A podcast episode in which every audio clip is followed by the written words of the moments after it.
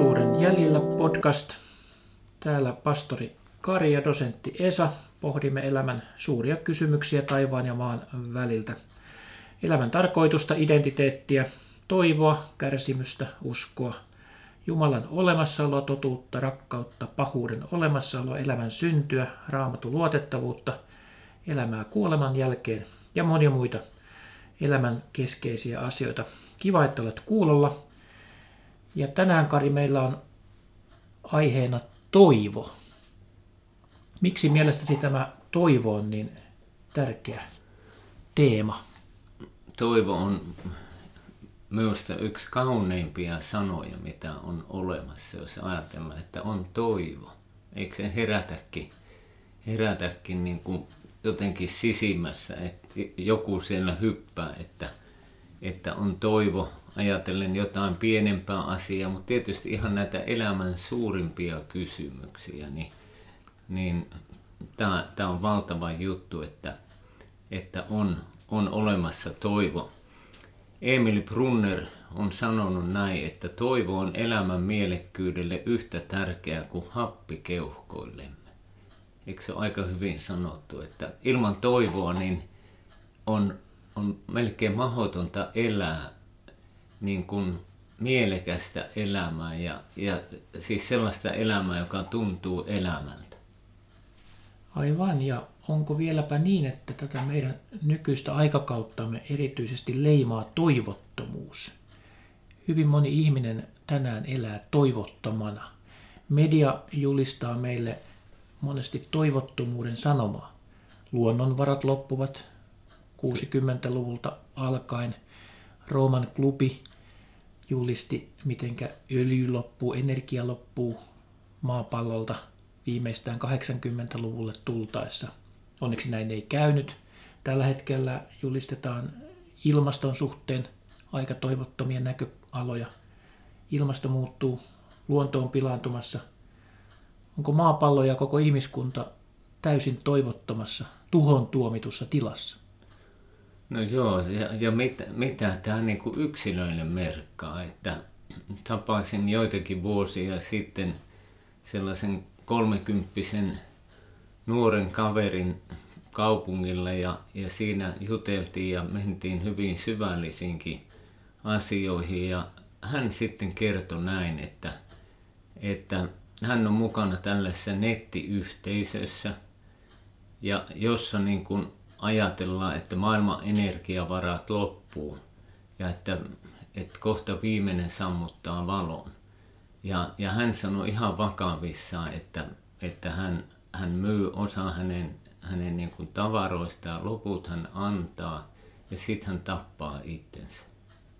Ja mies sanoi tietysti, että, että, että elä hyvä mies, tapaa itsesi, että on, on, on olemassa toivo. Tämä on aika lohduton näkökulma ajatellen ihan näitä ilmastonmuutosta myöskin lääketieteellisesti ajateltuna. Nykyaikainen geenitutkimus kertoo meille, miten jokaisessa ihmissukupolvessa geenivirheet lisääntyvät. Jokainen sukupolvi kantaa mukanaan ainakin 150 uutta geenivirhettä. Joidenkin tutkijoiden mukaan jopa ihmiskunnalla on korkeintaan kuusi sukupolvea enää jäljellä, kunnes meidän geenimme ovat niin rappeutuneita, että emme pysty enää lisääntymään.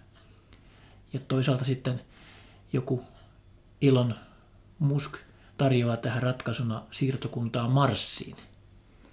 Mitä Marsista mahtaa löytyä, jos geenit menee sinne mukana? Niinpä, sekään tuskin, tuskin on ratkaisu.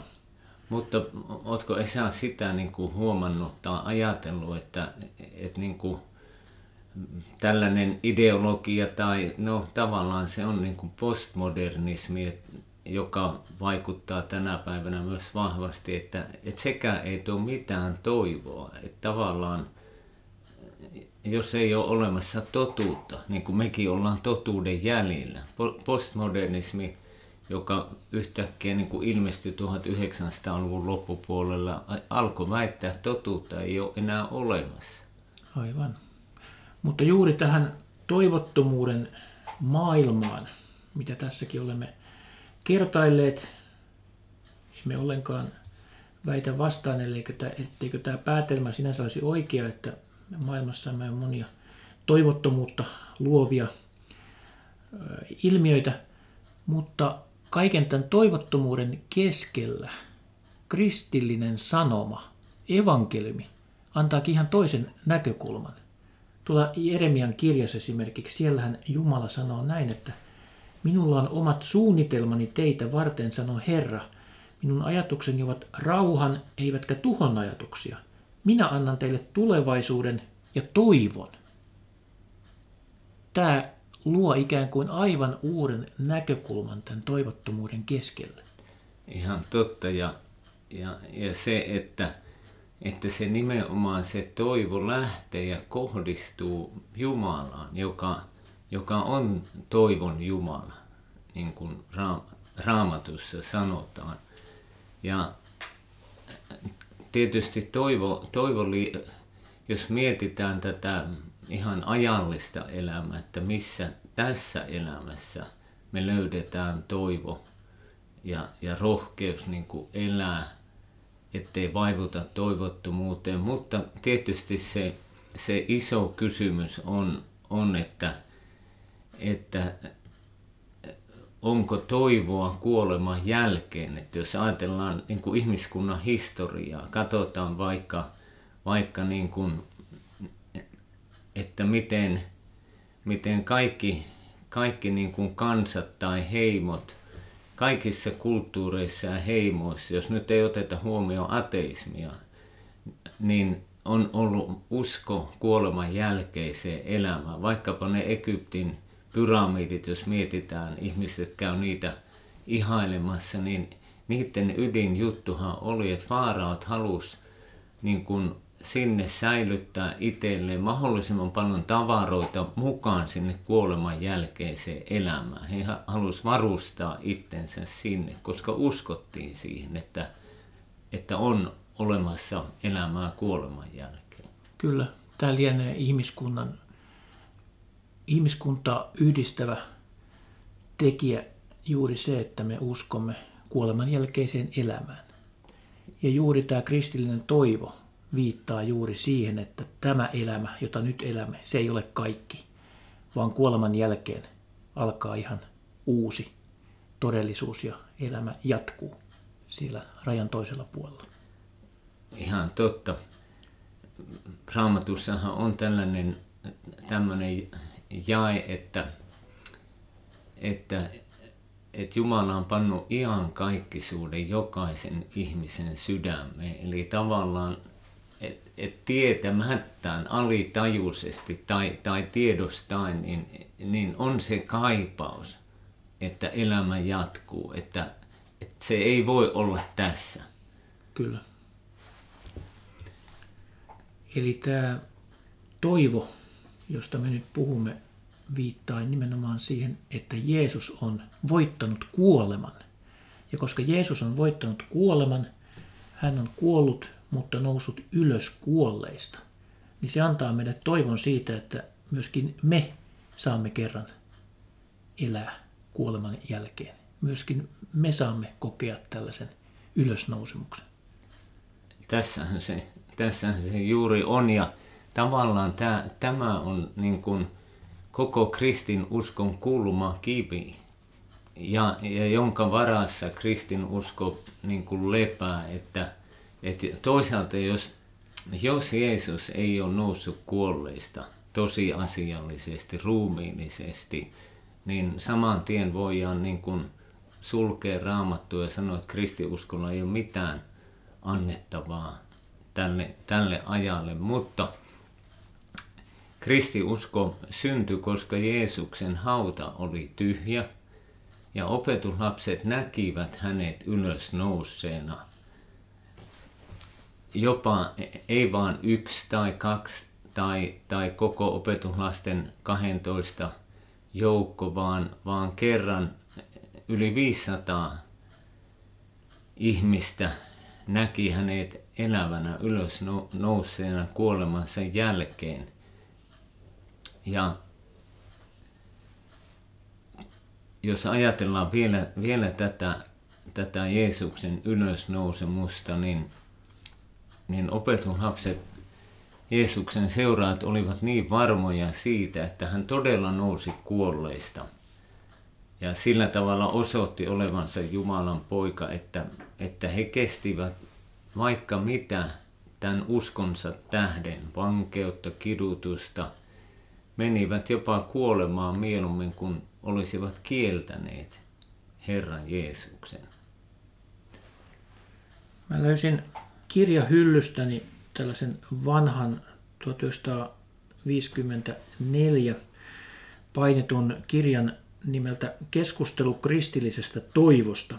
Tän on kirjoittanut eräs Suomen kaikkien aikojen tunnetuimpia raamatun tutkijoita Aimo T. Nikolainen, piispa. Ja hän tässä kirjassa nimenomaan ankkuroi tämän kristillisen toivon lähtien juuri niin kuin sinäkin tuossa teit, lähtien liikkeelle Kristuksen ylösnousemuksesta. Ja toisaalta sitten heijastaen sitä toivoa tähän tulevaan ylösnousemukseen ja myöskin Jeesuksen paluuseen.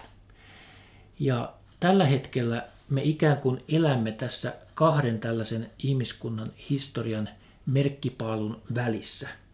Eli toisaalta me olemme kokeneet ja opetuslapset ovat todistaneet Jeesuksen ylösnousemuksen. Se on tapahtunut menneisyydessä, historiallinen tosiasia. Ja sitten me odotamme Jeesuksen toista tulemusta, joka myöskin tulee olemaan historiallinen tosiasia. Mutta nyt me elämme ikään kuin näiden kahden merkkipaalun välissä. Ja tähän liittyy se meidän kristillinen uskomme ja toisaalta sitten kristillinen toivomme. Eli me voimme olla varmoja siitä, että Jeesus todella nousi kuolleista ja hän on toisaalta luvannut, että hän tulee takaisin kerran. Eli koko tämä meidän kristillinen uskomme saa innoituksensa, voimansa ja ohjelmansa siitä, mitä on tapahtunut, mutta toisaalta myöskin siitä, siitä, että mitä kohti se on matkalla. Eli kohti sitä tulevaa maailmaa. Eli tässä meidän kristillisessä uskossa on ikään kuin kaksi kiinnekohtaa. Jeesuksen oman elämän perustapahtumat, jotka on edelleen voimassa. Kristillinen usko on kiinnittynyt tähän kristillisen, kristillisen sanomaan evankeliumiin, Kristuksen ylösnousemuksesta ja sitten toisaalta myöskin siitä lupauksesta, toivosta, että Jeesus tulee takaisin. Ja silloin kaikki tulee olemaan ennallaan ja tapahtuu äh, vihdoin kaiken ennalleen asettaminen ikään kuin. Ihan totta. Voisin lukea täältä ihan muutaman jakeen, joka niin kuin kuvaa tätä, tätä hyvin. Mutta meidän yhdy, yhteiskuntamme on taivaissa, ja sieltä me myös odotamme Herraa Jeesusta Kristusta vapahtajaksi. Ihan niin kuin sanoit, että me odotamme, hän palaa. Hän muuttaa meidän alennustilassa olevan ruumiimme kirkkautensa ruumiin kaltaiseksi sillä voimallaan, jolla hän myös kykenee alistamaan kaiken valtaansa. Eli tuossa on niin kuin se toivo koko ruumiin lunastuksesta, että, että myös ruumis tulee kokemaan tämän, tämän niin kuin metamorfoosin, muutoksen niin kuin sellaiseksi ruumiiksi, joka ei kuole koskaan. Ja se tapahtuu silloin, kun hän tulee. Mutta tietysti tämä on se iso jakaja, että, tämä on vain, vain niille, jotka häneen uskoo. Ja, ja ja meidän täytyy tässä toivon yhteydessä niin kuin mainita tai sanoa se, että, että Jumala tarjoaa tätä toivoa. Tämä, tämä, tämä on niin kuin sellainen lahja, jota tarjotaan, mutta, mutta hän ei pakota ketään. Kyllä. Ja hyvä kuulija, juuri tässä hetkessä voit omistaa itsellesi tämän kristillisen toivon, jos niin haluat. Voit ankkuroitua tähän Jeesuksen ylösnousemukseen ja Jeesuksen ristin kuolemaan. Jos haluat saada tämän iankaikkisen elämän lahjan ja tämän uskon ja toivon, niin se on sinulle mahdollista. Kyllä. Näin. Tähän me haluamme kaikkia kutsua ihan totta. Näin, näin alkuajan kristityt sanoivat, että usko Herraan Jeesukseen, niin sinä pelastut.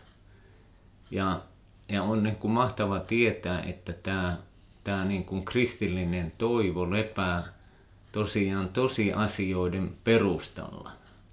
Kyllä että usko perustuu faktoihin.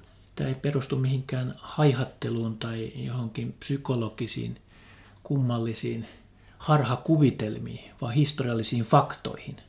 Kyllä, eikä, eikä perustu tunteisiinkaan. Aivan. Ja kun mainitsit tuon ruumiillisen ylösnousemuksen, johon me uskomme, joka on se meidän kristillinen toivomme, niin se myöskin alleviivaa mielestäni sitä, että me emme myöskään mitenkään aliarvioi tai halveksu tätä ajallista, fyysistä, konkreettista elämää, vaan emmekä myöskään sano, että tämä meidän ruumiimme olisi jotenkin, jotenkin ala-arvoinen henkiseen maailmaan verrattuna, vaan se meidän iankaikkisuutemme tulee toteutumaan ruumiillisessa muodossa, ihan fyysisessä muodossa. Siis iankaikkisuudessa nähdäkseni me emme ole mitään eteerisiä henkiolentoja tai jotakin tällaista, vaan me, meillä on konkreettinen ruumis, joka on vielä parempi kuin tämä meidän tämänhetkinen ruumiimme. Ihan totta. Ja jos ajatellaan sitä, että kristiuskohan toi niin kuin ruumiille ja myös niin kuin kaikelle arjen työlle ihan va- valtavan merkityksen. Nimittäin siihen aikaan kreikkalainen ajatus, maailma tai ideologia, us- uskomus sanoi, että ruumis on paha ja henki on hyvä.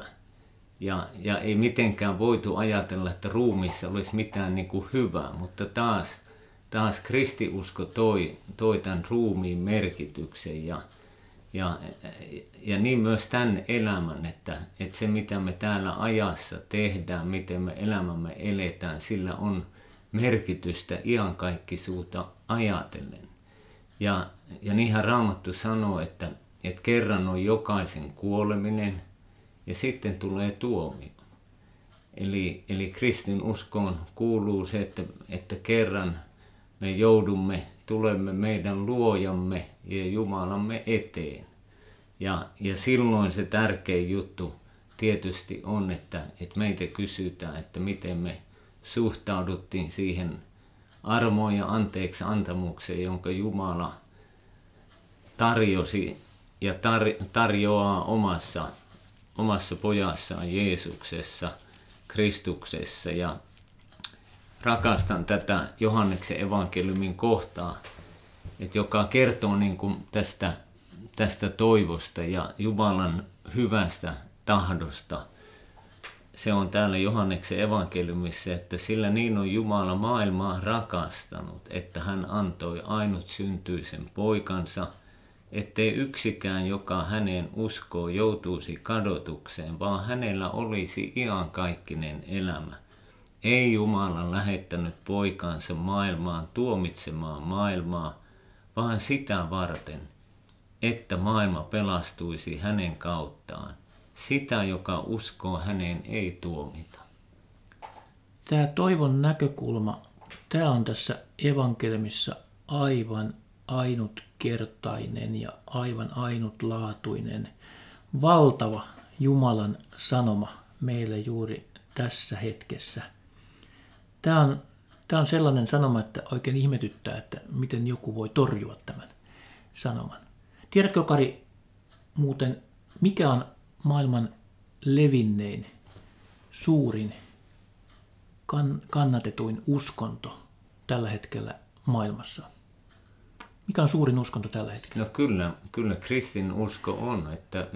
Itse, asiassa, itse asiassa ei. Kristittyjä maailmassa tänä päivänä on 2,3 miljardia Joo. ihmistä. Mutta tiedätkö, mikä on vielä suurempi uskonto? Se on jalkapallo. Oh, okei, okay, okei. Okay. Tämä ei ole mun, ihan pelkästään mun keksimääni, vaan aika usein tutkimuksissa ja, ja medioissakin esiintyy ajatus siitä, että jalkapallo on semmoinen globaali ilmiö, jolla on hmm. yli kolme miljardia intohimoista, fanaattista kannattajaa. Ja tiedän, Kari, että sä oot innokas urheilumies ja sitä olen itsekin ja itsekin mielelläni paitsi itse urheilen, niin seuraan urheilutapahtumia vaikka televisiosta, mutta viime jalkapallon MM-kisoja, finaalia, loppuottelua seurasi enemmän kuin joka toinen maapallon ihminen. Ja moni on paljon innokkaampi jalkapallofani kuin mitä me olemme. Moni pitää sitä koko elämänään. Vaikkapa Netflixistä löytyy paljon tällaisia dokumentteja, jotka kertovat intohimoisista jalkapallofanaatikoista. Ei nyt sano, että jalkapallon seuraamisessa on mitään väärää, mutta joillekin se on todella uskonto. Niin, että koko heidän elämänsä on, on jonkun joukkueen kannattamista, sen eh, vaiheissa elämistä, sen kannattamista, siitä, sitä, sen historiasta opiskelua. Ja hyvin moni itse asiassa vaikkapa Iso-Britanniassa on testamentannut ruumiinsa poltettavaksi ja tuhkan ripoteltavaksi sinne omaan pyhäkköön. Eli sinne kannatetun joukkueen stadionin nurmelle. Eikö, tämä ole, kaikki, eikö tässä ole kaikki uskonnon piirteet, jolla on omat jumalansa? Diego Maradona, Pele, Ronaldo, Messi. Ne ovat tämän uskonnon jumalia. Ja niillä on omat palvontapaikkansa, nämä stadionit, omat kannatusvirtensä, hurmoksellinen kannattajakunta, kaikki uskonnon piirteet. Mutta mikä on mielenkiintoista, kun tutkimuksissa on tutkittu, että miksi jotkut ovat niin innokkaita urheilufanaatikkoja. Mitä se tuo, mitä se antaa tällaiselle fanille? Niin tutkimuksissa tulee ilmi kaksi tällaista ilmiötä. Ensinnäkin se antaa yhteisöllisyyden tunnetta.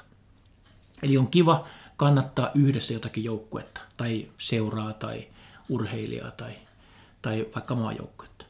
Ja tässä ei ole varmaan mitään pahaa.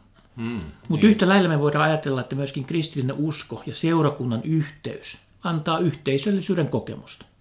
Se on meille kaikille hyvin tärkeä asia. Ja se on inhimillistä ja ihan oikein. Mutta toinen asia, mikä mainitaan tällaisessa intohimoisessa urheilukannattamisessa, on se, että se antaa mukavia muistoja ihmisille. Muistatko itse, missä olit, kun Suomi voitti jääkiekon maailmanmestaruuden vuonna 1995. Muistatko sen hetken? Tai muistatko sen hetken, kun Ruotsi meni viime sekunneilla voittoon toisessa MM-turnauksessa? Tai muistatko sen, kun katsoit jalkapallon MM-kisoja tai, tai jotakin tällaista? Tai kun olit stadionilla katsomassa vaikkapa Suomen maajoukkojen esityksiä. Nämä antaa mukavia muistoja ihmisille. Mutta nyt jos me verrataan tätä jalkapallouskontoa kristinuskoon, niin tässä tulee nyt se vallankumouksellinen ero. Eli kristinusko ei annakaan vaan mukavia muistoja, vaan se antaa tulevaisuuden. Se heijastuu ennen kaikkea, osittain kyllä sekin antaa mukavia muistoja Kristuksen ylösnousemuksesta, mutta ennen kaikkea se antaa tämän tulevaisuuden toivon. Eli tässä mielessä kristinusko on paljon parempi uskonto, jos näin voi sanoa, kuin jalkapallouskonto. Kyllä, joo. Joo, tuo oli hyvä, hyvä tulkinta ja näinkin, näinkin äärimmäisyyksiä asioita voidaan, voidaan viedä, mutta, mutta jos, kun me toivosta puhutaan, niin, niin, niin varmaan se, mitä halusit sanoa, että on se, että, että toivo liittyy johonkin, siis todellinen toivo liittyy johonkin pysyvään, joka ei ole vain hetkellistä. Ja, ja jos me tässä halutaan pysyä ja tätä miettiä, niin, niin, niin silloin, silloin tuo tulevaisuus ja, ja se, että, että on, on perusta toivolle, joka kestää iankaikkisesti, niin onhan se kuin aivan eri planeetalta. Se on ihan eri sfääreissä ja sillä on ihan eri merkitys. Ja, ja, ja niin kuin yksi, yksi niin kuin asia, jossa niin kuin kristiusko tuo toivon ja ilon, on se, että, että se tuo yhteyden Jumalaan. Ja, ja tuo elämän, joka niin kuin Raamattu puhuu elämästä useammallakin eri kreikan kielen sanalla, on bios, joka, josta tulee sana biologi, joka viittaa vaan tällaiseen fyysiseen, luonnolliseen elämään ilman mitään niin kuin hengellisyyttä tai yhteyttä Jumalaan. Ja sitten on Zoe, joka, joka puhuu yltäkylläisestä elämästä, rikkaasta elämästä Jumalan yhteydessä. Ja Jeesus sanoi itsestä, että, että minä, minä olen tällainen yltäkylläinen elämä. Ja tavallaan ajattelen, minkä toivon se tuo. Tämäkin jo tähän, tähän elämään. Kyllä. Ikään kuin tämä kristillinen toivo ja tämä iankaikkinen elämä, johon Jeesus meitä kutsuu, niin se iankaikkinen elämä itse asiassa alkaa jo tavallaan täällä ajassa. Me voimme nyt jo uskossa Jeesukseen kokea sitä tulevan maailman ajan iloa ja riemua ja rauhaa. Olla uskon kautta jo ikään kuin osallisena siinä iankaikkisessa elämässä. Ja nyt ehkä kuitenkin vielä haluaisin painottaa sitä, että me puhumme tässä nyt iankaikkisesta elämästä ja tästä toivosta. Ja se on se meidän ankkurimme ja, ja tavoitteemme, jota kohti me kuljemme. Mutta tämä kristillinen toivo ei tarkoita sitä, että se jotenkin, jotenkin halveksisi tätä tämänhetkistä elämäämme, tätä ajallista elämää, vaan itse asiassa päinvastoin. Tämä, tässä mainitussa kirjassa Aimotei Nikolainen kirjoittaa näin, että tämä ajallinen elämä saa kaksinkertaisen merkityskorostuksen, kun sitä tarkastelee ajallisen toivon valossa. Ajallinen elämä ja kuoleman jälkeinen elämä eivät ole toistensa kilpailijoita, vaan molemmat elämät tämä meidän tämänhetkinen ajallinen elämä, että se iankaikkinen elämä, ne on molemmat Jumalan ihmisille antamia lahja ja myöskin tehtäviä. Meillä on tehtävämme tässä ajassa. Eikä Uusi testamentti missään julista sellaista näkökulmaa tai maailmankuvaa, että tämä nykyinen maailma olisi pelkästään saatanan ja vasta sitten tuleva, tuleva elämä olisi Jumalan hallitsema maailma. Vaan tämä meidän ajallinen nykyinen elämämmekin on hyvin tärkeä. Ja siis se on itse asiassa niin tärkeä, että tässä ajassa vastaan tulevat ratkaisut ja tehtävät ja teot, ajatukset, mitä me täällä tässä elämässä teemme, niin niitä ei voi korjata tulevassa maailmassa. Eli tämä nimenomaan korostaa ja alleviivaa myöskin tämän ajallisen elämän merkitystä. Tämän elämän tilanteet ei enää uusiudu. Eli tämä ajallinen elämä saa myöskin merkityksensä siitä, että Jumala on jokaisen meistä erikseen kutsunut antaa meille jokaiselle oman osamme ja oman asemamme. Että tämän ihmiselämän tarkoitusta ei voi sen tarkemmin sanoa kuin näin, että Jumalan tahdosta elämme tässä ja tulevassa maailmassa täyttääksemme Jumalan meille antaman tehtävän. Eli tämä kristillinen toivo ei pelkästään ankkuroidu ja viittaa sinne tulevaisuuteen, vaan se korostaa myöskin tämän meidän tämänhetkisen elämämme valtavan tärkeitä merkitystä. On siis hyvin tärkeää, miten me tänään elämme elämäämme. Kyllä. Ja Raamattuhan sanoi, että Jumala maksaa, pal- palkitsee siinä tulevassa elämässä, niin kuin vaikka, vaikka ihminen ei pääse Jumalan yhteyteen millään teolla, niin hän haluaa hyvyydessään palkita, maksaa, maksaa niin kuin niistä hyvistä teoista ennen muuta. Mutta jos tässä niin kuin me ollaan totuuden jäljellä Esa, niin, niin tuota, jos tähän rinnalle laittaa humanismin tai, tai ateismin, rationalismi, joka on tällaista järkeis, järkeen perustuvaa.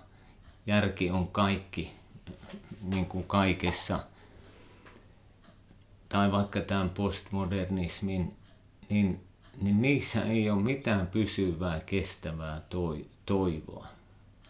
Et, että niissä, en tiedä tarkkaan mikä on se toivon käsite, mistä, mistä niissä mahdollisesti puhutaan, mutta mutta lopulta aina jää niin kuin toivottomuus, kun tullaan, tullaan tämän viimeisen niin kuin suuren faktan eteen, että kaikkien meidän pitää kuolla ihan niin kuin roomalainen sotapäällikkö, jos hän voitti jonkun viholliskansan tai keisari. Ja, ja hänelle järjestettiin triumfi, voitto, saatto tai kulkue ja, ja rakennettiin riemukaari, mitä siinä Roomassakin on tai muissa kaupungeissa, niin kun tämä, tämä voittoisa kuningas sotapäällikkö ajo, ajo sillä vaunullaan ja vei kaikkea sitä voittosaalista ja hänen joukkonsa legioonat meni hänen, marssi hänen mukanaan, niin hänen takanaan seisoi palvelija tai orja, joka piti laakeriseppelettä hänen päänsä päälle ja kuiskasta ja sanoi hänelle, että muista, että olet vain kuolevainen.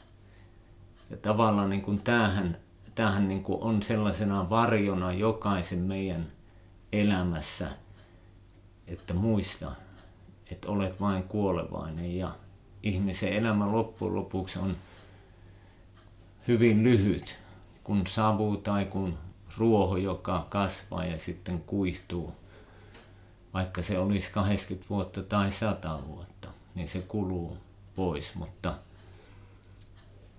mutta me tässä halutaan tätä toivoa välittää sulle, hyvä kuulija, ja, ja, ja ainakin omalta osalta haluan päättää näihin, näihin sanoihin, kun apostoli Johannes kirjoitti sitten, sitten kristityille sinä, sinä aikana, niin hän, hän päätti kirjeessä, että tämä minä olen kirjoittanut teille, jotka uskotte Jumalan pojan nimeen, tietääksenne, että teillä on iankaikkinen elämä.